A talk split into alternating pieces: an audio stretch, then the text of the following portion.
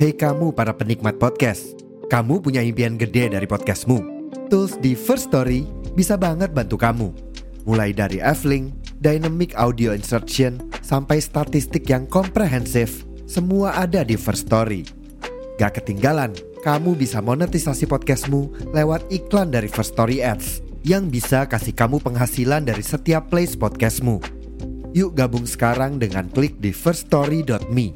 Sekali lagi, di first story dot m e. Mari kita bawa mimpi podcastingmu menjadi kenyataan.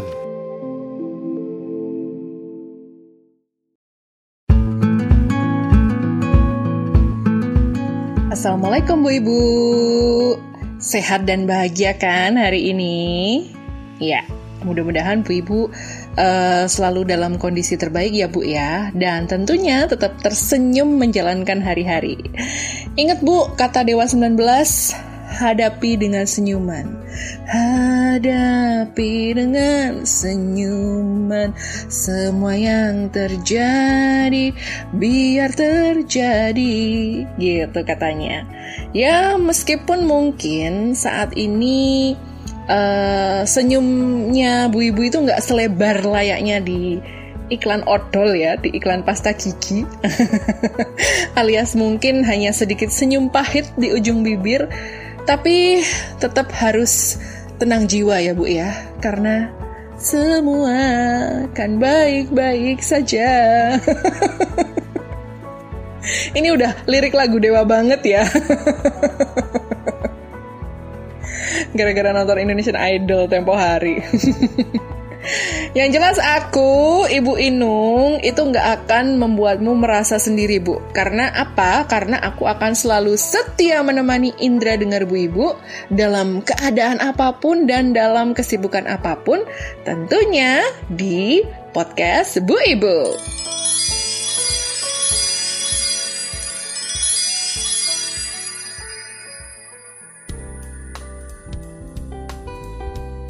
Bu Ibu, pernah gak sih ngerasa uh, everyday itu kok gitu-gitu doang ya? Gitu. Gitu-gitu doang tuh maksudnya gini, ada rutinitas yang sama yang kita lakukan setiap hari. Misalnya bangun pagi, lalu ngerjain urusan domestik rumah tangga, masak sarapan, beres-beres rumah. Terus mungkin juga ada yang uh, antar anak ke sekolahan gitu kan. Masak, pulang masak buat lunch. Terus bersih-bersih lagi, lalu sibuk-sibuk, sibuk-sibuk, sibuk apapun sampai sampai malam. Lalu udah malam tinggal nyuci piring bekas makan malam and then tidur gitu. Dan besoknya gitu lagi, repeat gitu, berulang. Pernah nggak ngerasa bahwa kok hidup gue tuh kayak gitu-gitu ya gitu kan, gitu-gitu doang gitu kan. Kalau aku jujur pernah dalam fase seperti itu tuh pernah ngelakuin hal yang sama setiap hari gitu kan. Ngelakuin hal yang sama setiap hari dan jujur itu agak agak bikin aku sendiri senewen gitu kan. Ngerasa di hati itu kok kok gitu ah masih hidup gue kayak gitu. Nah, kalau ibu-ibu pernah merasakan seperti itu, apa yang ibu lakuin untuk bisa lepas dari rutinitas yang istilahnya bangun, sibuk, tidur, repeat, bangun, sibuk, tidur, repeat, bangun, sibuk, tidur, repeat gitu terus tiap hari gitu loh. Apa apa yang ibu lakuin gitu? Apakah ingin berhenti jadi ibu rumah tangga? Rasanya nggak mungkin ya. Atau mungkin maybe uh, ibu bisa mensiasati dengan beberapa cara gitu kan. Kalau aku biasanya urutan pengerjaannya itu yang aku ubah-ubah Bu. Jadi biar nggak monoton gitu. Jadi di, dibalik gitu. Yang biasanya kita habis bangun tidur tuh ngelakuin A, kita justru ngelakuin B atau C gitu. Yang A-nya itu nanti kita uh, loncatin atau kita taruh di uh, urutan yang belakangan kayak gitu. Atau kadang malah nih ya ada satu atau dua hal yang sengaja nggak aku kerjain atau aku kelarin gitu ya, kayak hari-hari biasanya kayak gitu. Nah, kenapa? Karena ya ya biar nggak monoton gitu, biarin aja lah, nggak usah dikelarin kayak gitu. Nanti besok aja. Jadi biar ada ada ada ada dinamiknya gitu loh, tiap hari kayak gitu. Atau kadang aku tuh justru sengaja ambil uh, break yang agak lama dari rangkaian pekerjaan domestik rumah tangga. Biasanya nih, aku puasin dulu nonton drakor satu atau dua jam. Bener-bener dipuas-puasin satu atau dua jam tuh nonton drakor. Nah, kalau sudah puas, sudah sudah recharge lagi lah istilahnya pikiran kita, badan kita gitu kan. Biasanya aku langsung ngelarin urusan rumah lagi gitu kan. Jadi gitu Bu, jadi emang aku tuh suka drakor gitu. Atau malah aku tuh tidur, jadi rasanya capek banget, ya udah tidur dulu, baru nanti dikelarin lagi gitu. Pas bangun tuh dikelarin lagi. Nah, gimana kalau Bu Ibu nggak suka drakor? Ya, nggak masalah sih Bu, banyak pilihan tontonan kok ya, banyak pilihan tontonan lainnya. Mungkin Bu Ibu pengen uh, suka nonton kuda lumping, ya bisa juga sih. Atau ternyata Bu Ibu ini sebenarnya suka membaca, membaca, membaca buku gitu kan, bukan membaca perasaan orang lain, bukan. Dan sebenarnya Bu Ibu tuh eh, merasa kewalahan karena beberapa pekan terakhir ini agak susah dapetin waktu untuk membaca buku yang Ibu suka. Nah, gini Bu, gini, aku usul aja ya, aku saran ya, gimana kalau hari ini nanti nih, Ibu luangin waktu untuk sekedar baca tiga atau empat halaman novel lah ya, yang mungkin Bu Ibu pernah beli sebelumnya, sebelum nanti lanjut aktivitas domestik lagi. Ya, coba deh dimulai dulu. Ya, coba dilihat lagi rak bukunya. Ya, coba dilihat lagi. Ya, nggak apa-apa diluangin waktu sebentar aja buat membaca, karena ternyata tahu nggak Bu, pekan ini nih, pekan ini, uh, minggu ini itu bertepatan dengan peringatan Hari Buku Nasional. Bu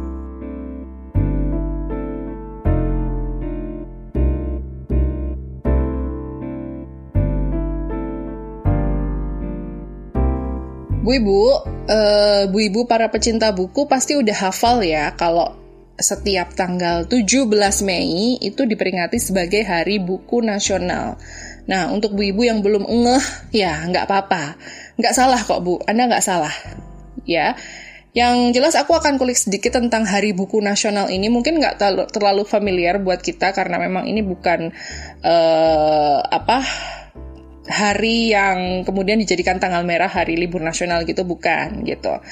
Tapi benar tujuh belas Mei itu adalah peringatan Hari Buku Nasional. Aku kulik sedikit ya tentang Hari Buku Nasional ini ya Bu ya, supaya nanti Bu Ibu juga bisa share, bisa ajarkan juga ke anak-anak Ibu tentang ini. Jadi, Hari Buku Nasional ini tuh diperingati pertama kali di tahun dua ribu dua. Ya, jadi belum lama-lama banget sih ya, belum lama-lama banget. Jadi di tahun dua ribu dua. Nah, pencetusnya itu adalah Menteri Pendidikan saat itu, yaitu Bapak Abdul Malik Fajar. Kenapa ya kok tanggal tujuh belas Mei, kok bukan tanggal yang lain gitu? Mungkin Bu Ibu penasaran nih, kenapa kok tanggal tujuh belas Mei dijadikan Hari Buku Nasional? Karena tanggal ini tuh berdasarkan tanggal berdirinya Perpustakaan Nasional atau Perpusnas, yaitu tanggal tujuh belas Mei seribu sembilan ratus delapan puluh gitu ya. Nah, kenapa kok kemudian dicetuskan sebagai Hari Buku Nasional? Latar belakangnya adalah uh, sebenarnya untuk meningkatkan minat baca dan literasi masyarakat di seluruh Indonesia yang pada saat itu, di tahun itu, tahun dua ribu dua itu sangat-sangat rendah gitu kan. Nah, di data yang dikeluarkan UNESCO di tahun dua ribu dua itu menunjukkan bahwa tingkat literasi orang dewasa atau penduduk yang berusia lima belas tahun ke atas itu hanya berada di angka delapan puluh tujuh koma sembilan persen, dan itu jauh banget dibandingkan negara-negara di ASEAN yang sampai sembilan puluh tujuh persen tuh ada di uh, negara-negara tetangga kita gitu kan. Nah, alasan lainnya adalah jumlah penjualan buku saat itu juga sangat rendah. Jadi bisa dibilang di Indonesia saat itu tuh hanya mencetak delapan belas ribu buku, dan meskipun mungkin kelihatannya wah delapan belas ribu gitu, tapi ternyata delapan belas ribu itu adalah jumlah yang sedikit dibandingkan negara lain di Asia yang bisa mencapai empat puluh ribu sampai seratus empat puluh ribu buku per tahun penjualannya. Jadi dengan dicanangkannya peringatan Hari Buku Nasional itu, besar harapan banget supaya minat masyarakat untuk membaca itu makin-makin bertambah. Nah, apakah bertambah tiap tahunnya setelah ada peringatan itu? Ya, bertambah sih, tapi tambahannya itu nggak cukup signifikan gitu.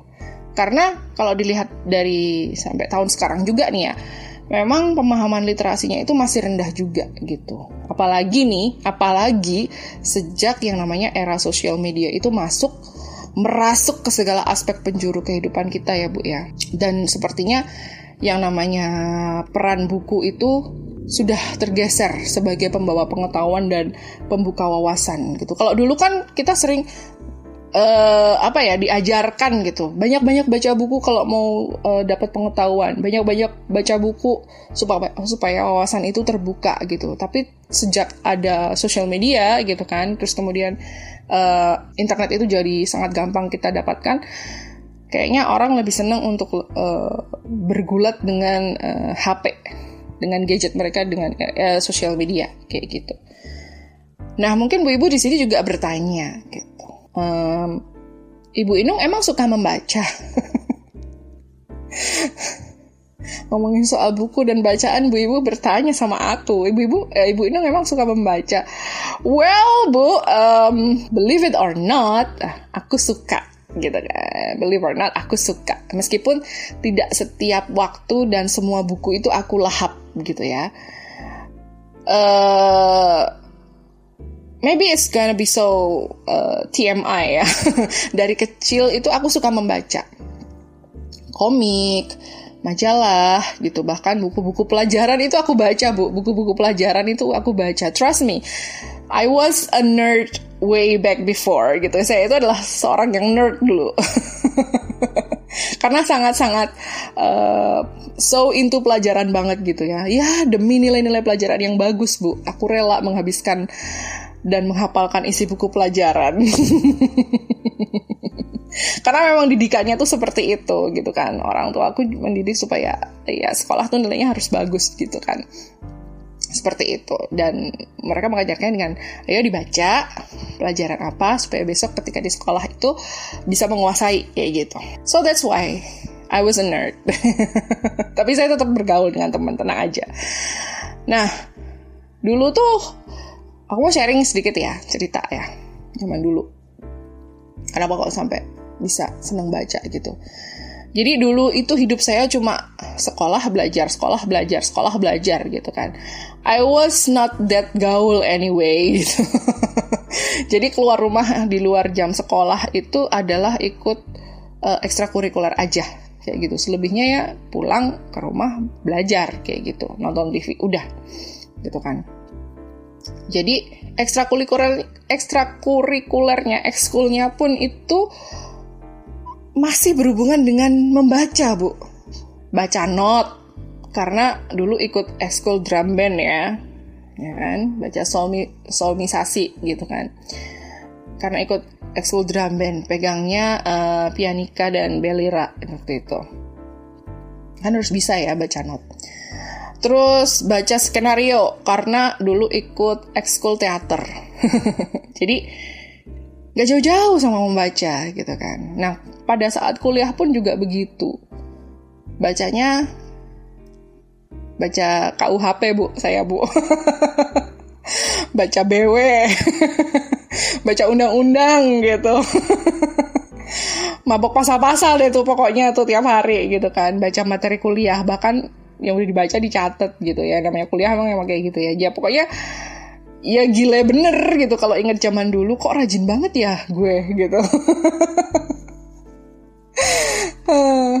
Dan ketika teman-teman udah mulai kebuka wawasan kritisnya karena baca-baca buku tentang pergerakan, terus teman-teman mulai pada ikut demo-demo mahasiswa gitu, aku masih ngapalin materi-materi kuliah Bu. Keluar masuk perpus itu cari buku buat bahan ngerjain tugas gitu. But I did not regret at all ya, karena uh, fase-fase itu pun juga memperkaya pengetahuanku, ya kan, gitu. Tapi, uh, in the meantime, ada satu hal yang menurutku jadi titik balik aku jadi lebih suka membaca buku selain materi kuliah, gitu. Nah, ini karena Hari Buku Nasional, aku mau ngomongin sebuah buku, sebuah atau dua buah ya. Ya pokoknya kita mau ngomongin buku ya. Kita kita aku mau nostalgia dengan buku yang membuat aku itu kemudian sangat so into books gitu loh. Ketika aku punya waktu luang aku baca gitu. di kamar kos gitu.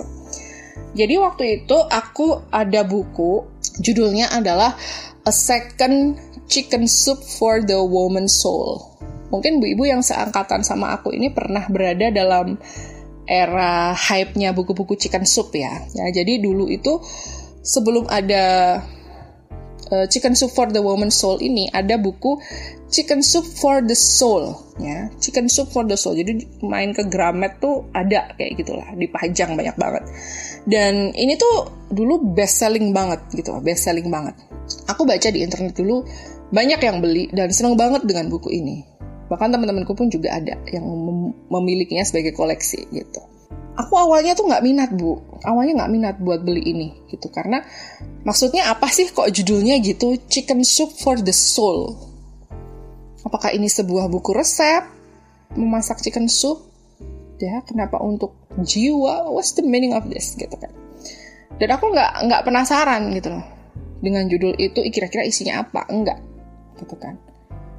Sampai akhirnya ada rilis buku Chicken Soup for the Teenage Soul ya, Chicken Soup for the Teenage Soul. Nah, aku penasaran ya karena uh, karena aku merasa umur masih teenage gitu ya, masih di awal-awal kuliah gitu kan, masih masuk teenage gitu kan, delapan belas, tujuh belas, delapan belas, sembilan belas gitu.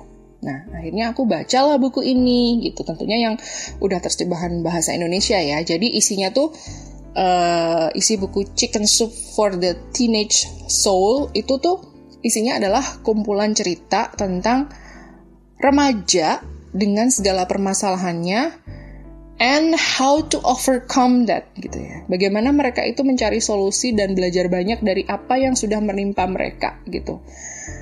Karena dipercaya gitu ya, bahkan menjadi highlight juga dalam buku ini because being teen is hard. Nah, karena menjadi seorang remaja itu susah, sulit gitu ya. Menjalani kehidupan kehidupan remaja itu maksudnya susu sulit gitu. Because being teen is teen is hard. Pas aku baca buku ini, jujur bu, aku tuh agak-agak nggak bisa relate gitu, nggak bisa relate banyak sama buku itu karena banyak cerita yang Uh, permasalahannya tidak aku hadapi secara langsung. Alhamdulillah banget sih sebenarnya gitu. Aku nggak memiliki masalah-masalah seperti yang uh, dalam kumpulan cerita itu. Dan karena karena dalam Chicken Soup for the Teenage Soul itu kebanyakan kan cerita di masa-masa S M P ya, which was my S M P moment itu lurus-lurus aja gitu. Nothing really matters. Maksudku hidupku sebagai teenage itu way way way much better dibanding yang di cerita-cerita itu. Gitu. Tapi ada uh, beberapa juga yang aku tangkap dan aku pahami how to overcome such a problem. Gitu. Jadi ada tetap ada hal yang bisa aku catat gitu. Yang bisa aku jadikan bekal juga gitu. How to overcome a problem. Kalau misalnya aku mendapatkan diriku sendiri berada dalam situasi yang sama seperti dalam cerita itu. Kayak gitu. Nah, sampai pada suatu ketika beberapa tahun setelahnya ada buku yang berjudul A Second Chicken Soup for the Woman's Soul. Itu adalah bagian kedua dari Chicken Soup for the Soul. Penulisnya masih sama, penulisnya Chicken Soup itu masih sama ya, Jack Canfield dan Mark Victor Hansen. Nah, buku ini isinya juga kumpulan cerita gitu bu, tapi dari para wanita dewasa. Nah, waktu itu aku beli dari hasil ngumpulin duit gaji kerja sambilan jadi penyiar waktu kuliah gitu. Nah, jadi aku ngumpulin dulu karena zaman dulu kan buku itu nggak nggak semurah sekarang ya harga buku. Nah, kenapa aku beli ini?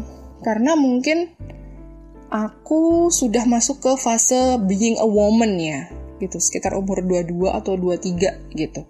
Benar-benar yang pengen tahu dunia wanita dewasa tuh seperti apa. Karena secara pribadi, aku pun membuat tanggung jawab sendiri waktu itu.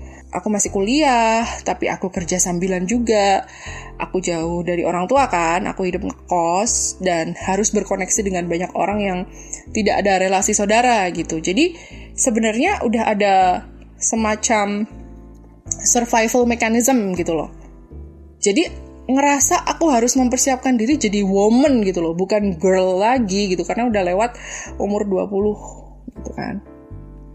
kayak lagunya Britney Spears nggak sih? I'm not a girl, not yet a woman, gitu kan. Jadi aku pun begitu, umur dua puluh dua, dua puluh tiga tuh seperti itu, gitu kan.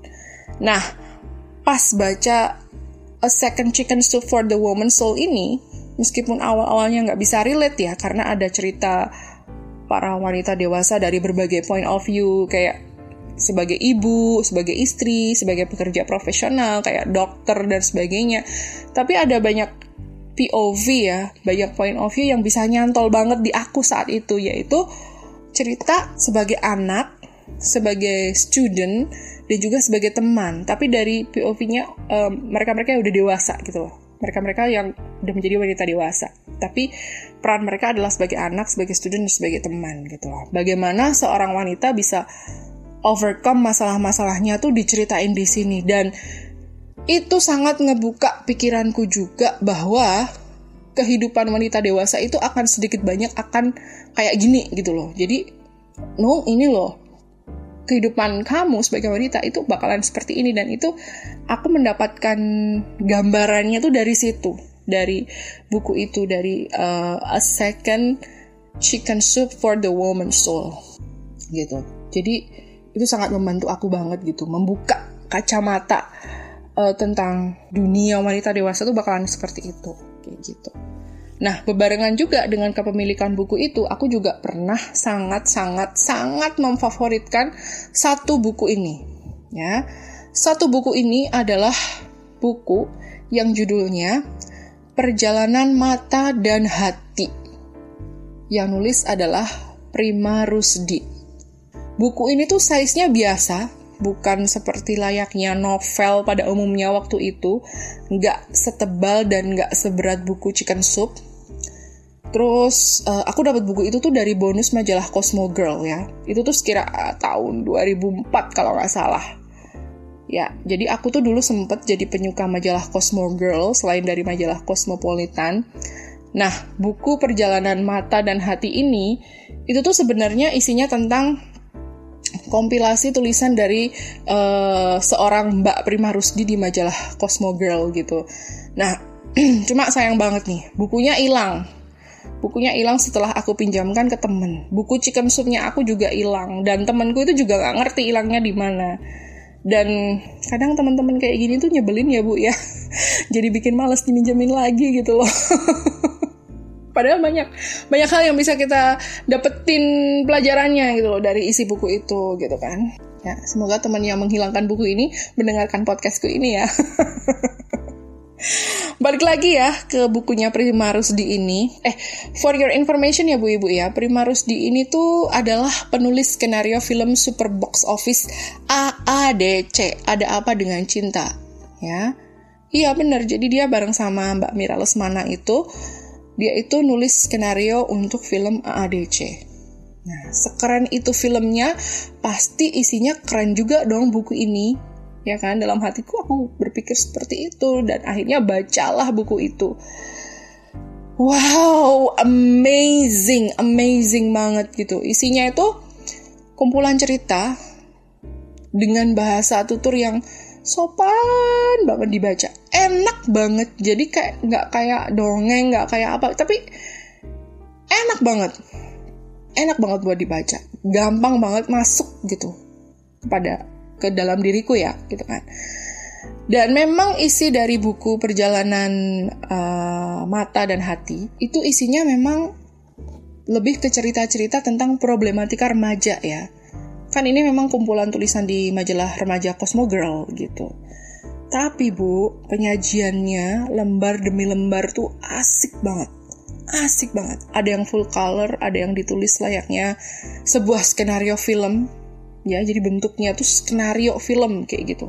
Dan di dalam buku itu, tokoh-tokoh cerita yang muncul di situ, itu tuh bener-bener membuat kita itu cewek-cewek muda, itu tuh seakan-akan tuh bercermin gitu, merefleksikan diri gitu.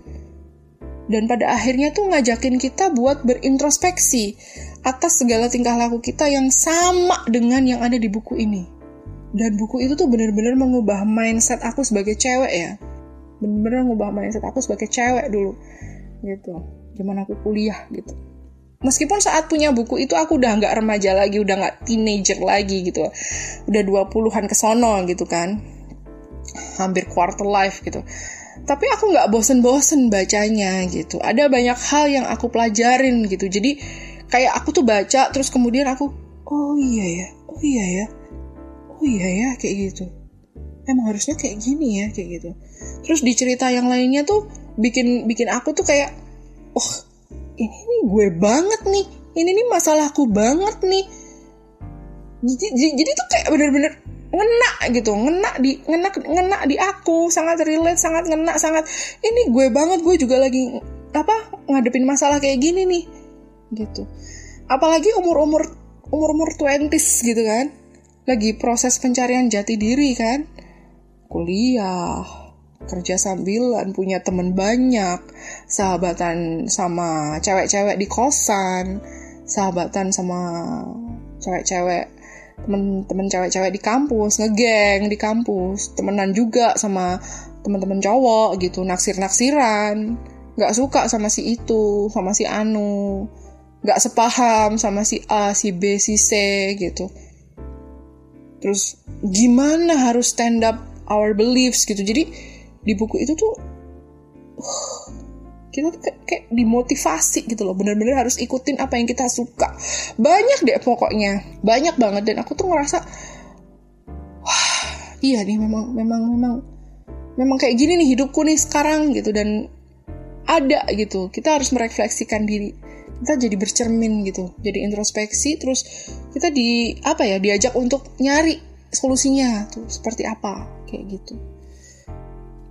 Kayaknya aku mau beliin buat anak cewekku deh. Kayaknya nyari bekasannya tuh masih ada kali ya di marketplace. Bagus Bu, beneran. Jadi kalau dengan buku Perjalanan Mata dan Hati ini aku ngerasa uh, diingatkan tentang apa adanya diriku dan gimana sebaiknya bersikap atas apa-apa yang terjadi di usia muda. Sementara dengan buku A Second Chicken Soup for the Woman's Soul, aku merasa jadi orang yang diajak untuk mempersiapkan diri menjadi segala peran sebagai wanita. Jadi kayak uh, dua buku ini tuh kayak ngajak kita tuh untuk self-improve gitu.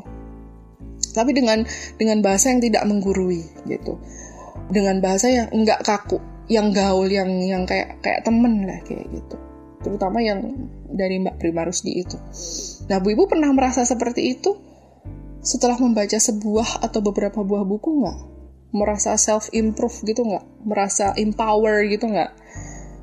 Nah, mudah-mudahan dari sini Bu Ibu jadi terinspirasi ya untuk mulai membuka lagi lemarinya buku punya Ibu, lemari buku Ibu di rumah.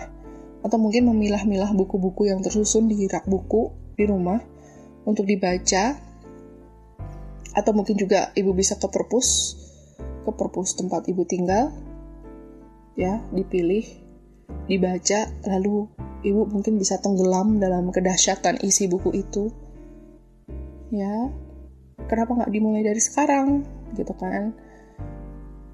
Mungkin bisa ditemani dengan secangkir kopi atau teh kesukaan Ibu. Ibu mungkin bakalan bisa mulai jatuh cinta lagi dengan buku, lalu menularkan kecintaan membaca itu kepada seluruh anggota keluarga Ibu di rumah. Selamat membaca buku ya Bu ya. Tapi jangan lupa juga tetap dengerin podcast Bu Ibu, karena ya akan hadir setiap minggunya untuk menemani Bu Ibu beraktivitas. Jangan lupa D M I G at podcast Bu Ibu, itu masih sangat terbuka ya untuk Bu Ibu sharing cerita atau sekedar usul tema atau topik untuk diangkat di podcast Bu Ibu. Feel free ya Bu ya, feel free. Oke, okay?